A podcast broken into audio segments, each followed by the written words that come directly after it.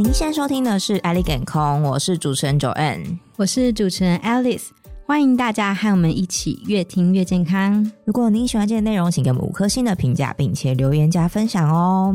哎，Alice，哟最近我们的 COVID-19 又开始有一些新的病毒跑出来了嘛？对啊，而且好像传播力蛮广的耶，也蛮强的。对啊，身边好多人都常常在咳嗽啊，要不然就说又确诊啦，怎样怎样的。哎，对，因为我最近得到的感冒好像也是喉咙状况会比较多。哎呦，我也有哎。对啊，然后一整个礼拜或者是感冒后还是会一直在咳嗽，嗯、所以就很好奇说咳嗽到底要怎么办？因为他感觉好像也不是一个很重大的疾病，而且这个。这个算流行性感冒吗？还是跟一般感感冒有什么不一样？嗯，那我们今天就欢迎抬头生医 IE 健康诊所的乔胜林乔医师为我们来解惑。乔医师好，主持人好。那还有我们的来宾 Zoe，Hello，大家好，我是 Zoe。乔医师，我们想要问一问，最近大家此起彼落在咳嗽啊、流鼻水啊、身体哪里不舒服啊？这些感冒，我们知道感冒有一般感冒，又有流行性感冒。这两者有什么差别啊？好的，那其实呢，大家在只要有呼吸道症状，就会想说啊，我是不是感冒了，还是我是流感？嗯、其实这个在门诊当中还蛮常遇到的。那感冒它大概的致病原因有非常多种的病毒啦，嗯，那但是流感就比较特别，它就是流感病毒。这样子而已。那我们流感病毒也分成 A 型啊、B 型，这是大家比较常听到。嗯、其实还有 C 型跟 D 型哦。那所以流感它是比较特殊，它就是只有指流感病毒感染导致的感冒，就是专门有这种病毒。是。那一般的感冒的话，就是非常多种各式各样的病毒都有可能造成感冒。嗯、所以呢，流感的症状就会比较严重一点，而且比较特殊。它最典型的症状就是一定会发高烧，嗯、那第二个就是你会全身酸痛、肌肉酸痛、无力感。如果说有这样的一个症状，那大概八九不离十就是流感。那如果没有的话，那也还。要恭喜你啊！你没有那么 辛苦，因为一般的感冒的话，大概都是仅止于我们上呼吸道的感染，或稍微有些人会影响到下呼吸道。但是到流感的话，它变成是一个全身性的一个问题了。嗯哦，哎，如果是上呼吸道跟下呼吸道，我们自己是可以感受到它不一样吗？我们大概会用我们的支气管当成是一个分界，在那之上的，比如说从我们鼻腔开始有的症状，鼻塞、流鼻水、打喷嚏，或者是你有喉咙痛，这个大概都是上呼吸道症状。但是如果一旦到你会觉得会喘，或者是那个痰收，你就觉得它很深的位置的话，那大概就已经是往下呼吸道走了。哦，那像流感还有一般感冒，这两者的痊愈时间是差不多的吗？还是？其实这两个有很大的差别，所以在我们 CDC 就是全世界 CDC，它大概在每年二月份的时候，大概会有一个预测，说我今年的冬天大概会流行什么样的一个流行感冒的一个病毒，然后就会定定出序列之后，就交给药厂去制作所谓的流感疫苗。那所以我们就会说，十月份开始，就是全世界就会开始打这个流感疫苗，特别是北半球。那打完之后，你大概有一个月的时间就会产生我们的免疫力，所以大概比较好发的这个流感季节都是在比较冷的时候，可能从十二月一直到我们的二月份左右，都是一个流感好发的季节。所以如果你有在十月份打完流感疫苗的话，那大部分如果预测也正确的话，你大概当年度的这个流感就有可能可以免于。得到流感这件事情的风险就会下降很多啦。好，所以这个流感就是为什么大家会比较在意，是因为我刚刚有讲到，它会引起全身性的一个症状出现。那当然，它的并发症也会比较严重，比如说心肌炎啊、脑炎啊、肺炎等等，都是流感比较容易导致全身性的一个并发症，而且它致死率也是比较高一点。所以这个是我们会比较有所谓的流感疫苗。但是，一般的感冒可能就比较没有所谓的一个一般感冒的疫苗了，因为一般感冒大概都只有在上呼吸道，它的严重度来讲是比较没有那么大，但还是要注意啦。嗯，也就是说，一般感冒可能可以靠自身去复原，那流感就是比较困难，对不对？是我们一般来讲，一般的感冒大概可能三天，你大概就，也许有些人体力就是抵抗力更好一点，他睡一晚。他就觉得他隔天比较好一点。那一般的感冒大概三天，大概症状就会越来越缓和下来。嗯、可是流感的部分就比较麻烦了，它有时候是要一周到两周的时间，光是全身酸痛，它可能就要烧个两三天，所以它的严重度跟一般的感冒真的是相差非常的多。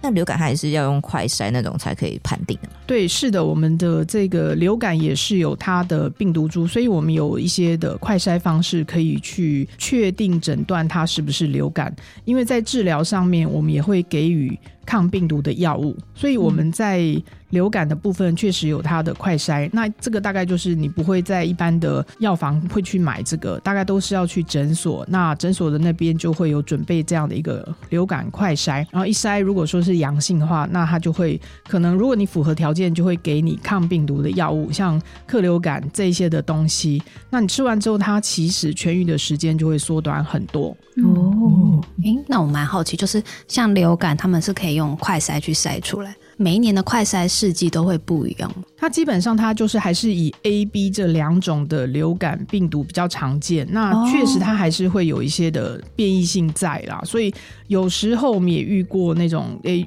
它用。日本制的、台湾制的，它都筛不出来，嗯、但是它的症状一描述起来，就还是比较像流感的一些病毒。那有可能它就是 C 型或 D 型的，嗯、所以其实流感我们还是临床上以症状为最重要的。那只是说我们在给抗病毒的药物，必须要有一个快筛证明说，哎，你你确实是因为流感病毒确诊，那我们才会给予公费的这个抗病毒药物。嗯。那如果像是一般感冒跟流感的话，那这两种在中医上面来说的话，会是都一样的吗？对中医来讲，其实我们没有分这么多的病原菌啊。我们大概在中医的分类上面，大概就是讲说是外感风寒或外感风热。所以其实对中医来说的话，并不会就是以病毒株来做用药的差别。而是以他的症状、临床症状，比如说有些人他就是诶流鼻水、流清鼻涕，然后喉咙痛等等的。那有些人反过来，他反而是喉咙剧痛，然后痰都是很黄，咳都咳不太出来。所以我们是用他的临床症状来给予用药。所以我觉得这个是中医跟西医比较不太一样的地方。西医的部分，它就是要强调我看到什么病原菌，我就用什么样的一个治疗方式。嗯，那中医的部分，它就是以临床的症状来给药。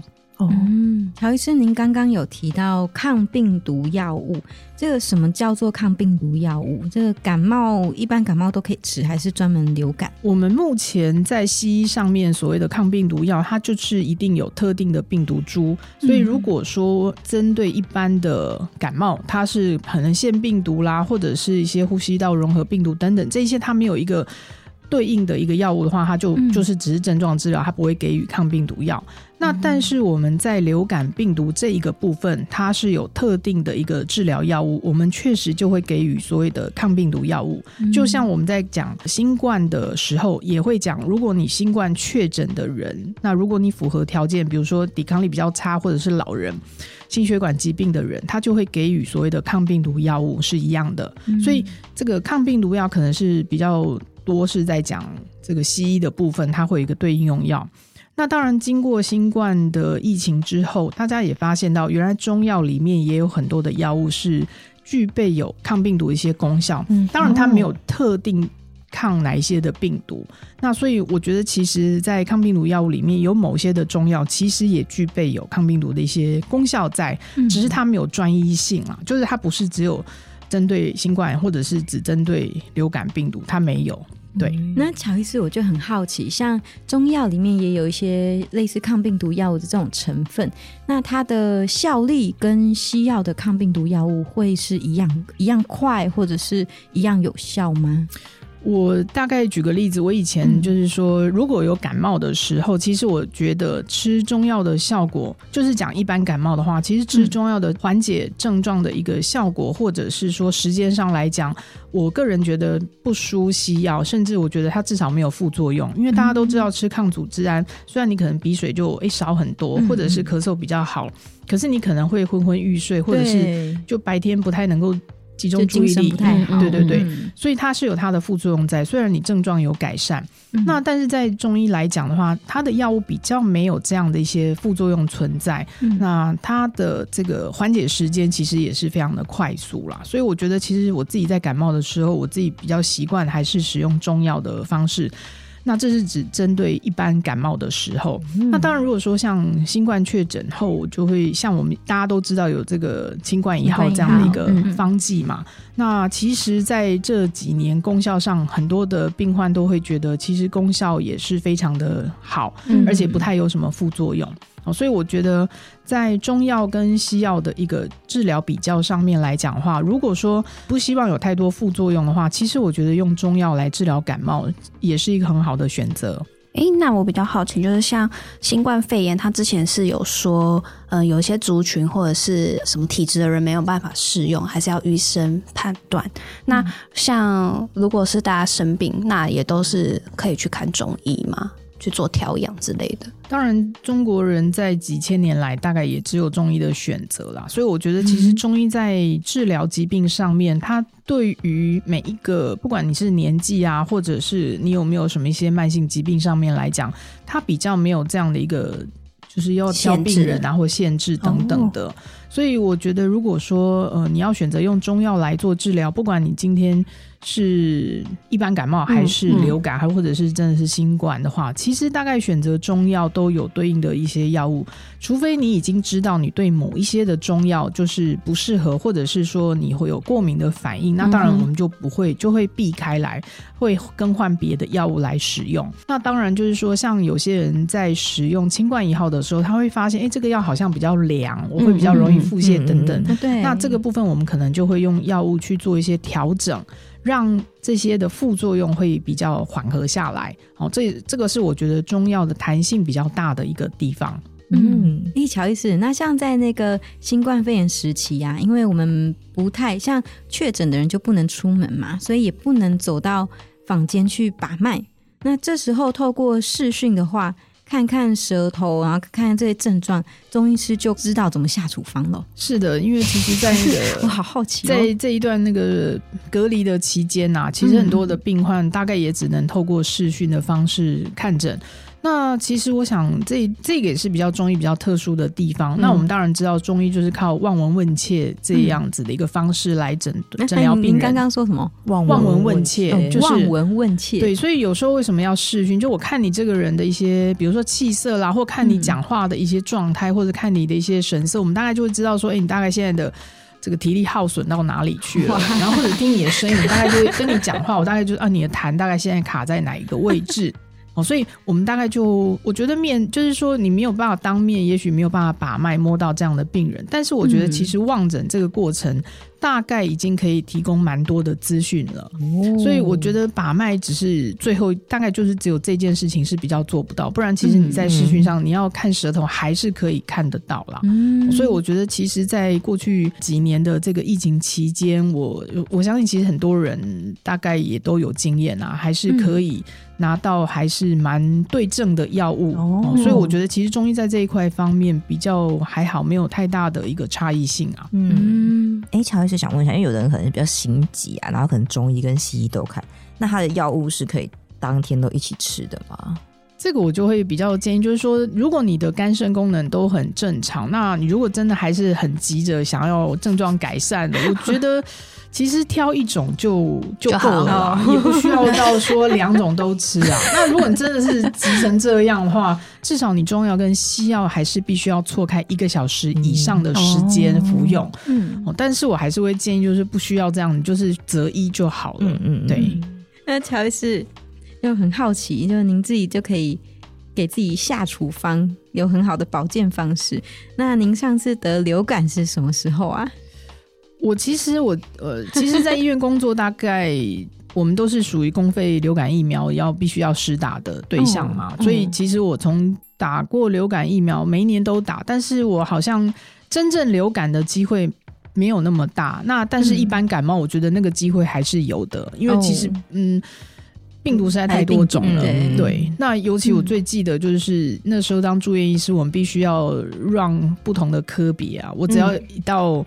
胸腔内科去哦，那个一定是会重感冒。哇，那最毒吗？诶，也可以这样讲，因为它本来就是一个呼吸道疾病集中的一个地方。嗯嗯，那这个地方又是这些的病人又常常在使用抗生素，所以其实是蛮多这种抗药性的细菌或者是病毒最多的一个环境。这么强悍就这样。对，我几乎这三年的住院医师期间，只要进就是有机会。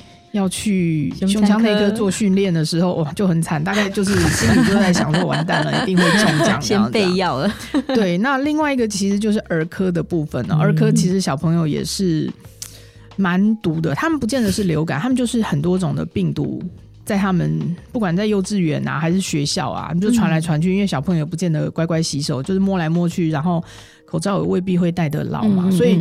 呃，像开学的时间，像这个现在寒假刚过，然后这个刚过完春节这一段时间，大概大人小孩都是最多感冒的一个时间点。然后加上可能有人去南部啊拜年啊，或者是去外面玩或什么的，所以这段时间大概是最多人在感冒的一个时间呐。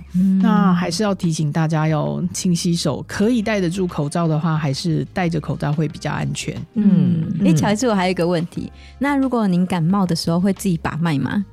啊，会啊，其实、哦、其实我觉得像像我刚刚提到说望闻问切四诊，那我们的脉象大部分的时候，你个人的脉象变异性不会差的太大啦，只是说可能会，比如说，哎，你现在发高烧，当然你就会心跳很快，嗯，你的脉就会跳得非常快，这个一定的。但是我的意思就是说，大部分时间的脉象不会差异非常的多，因为。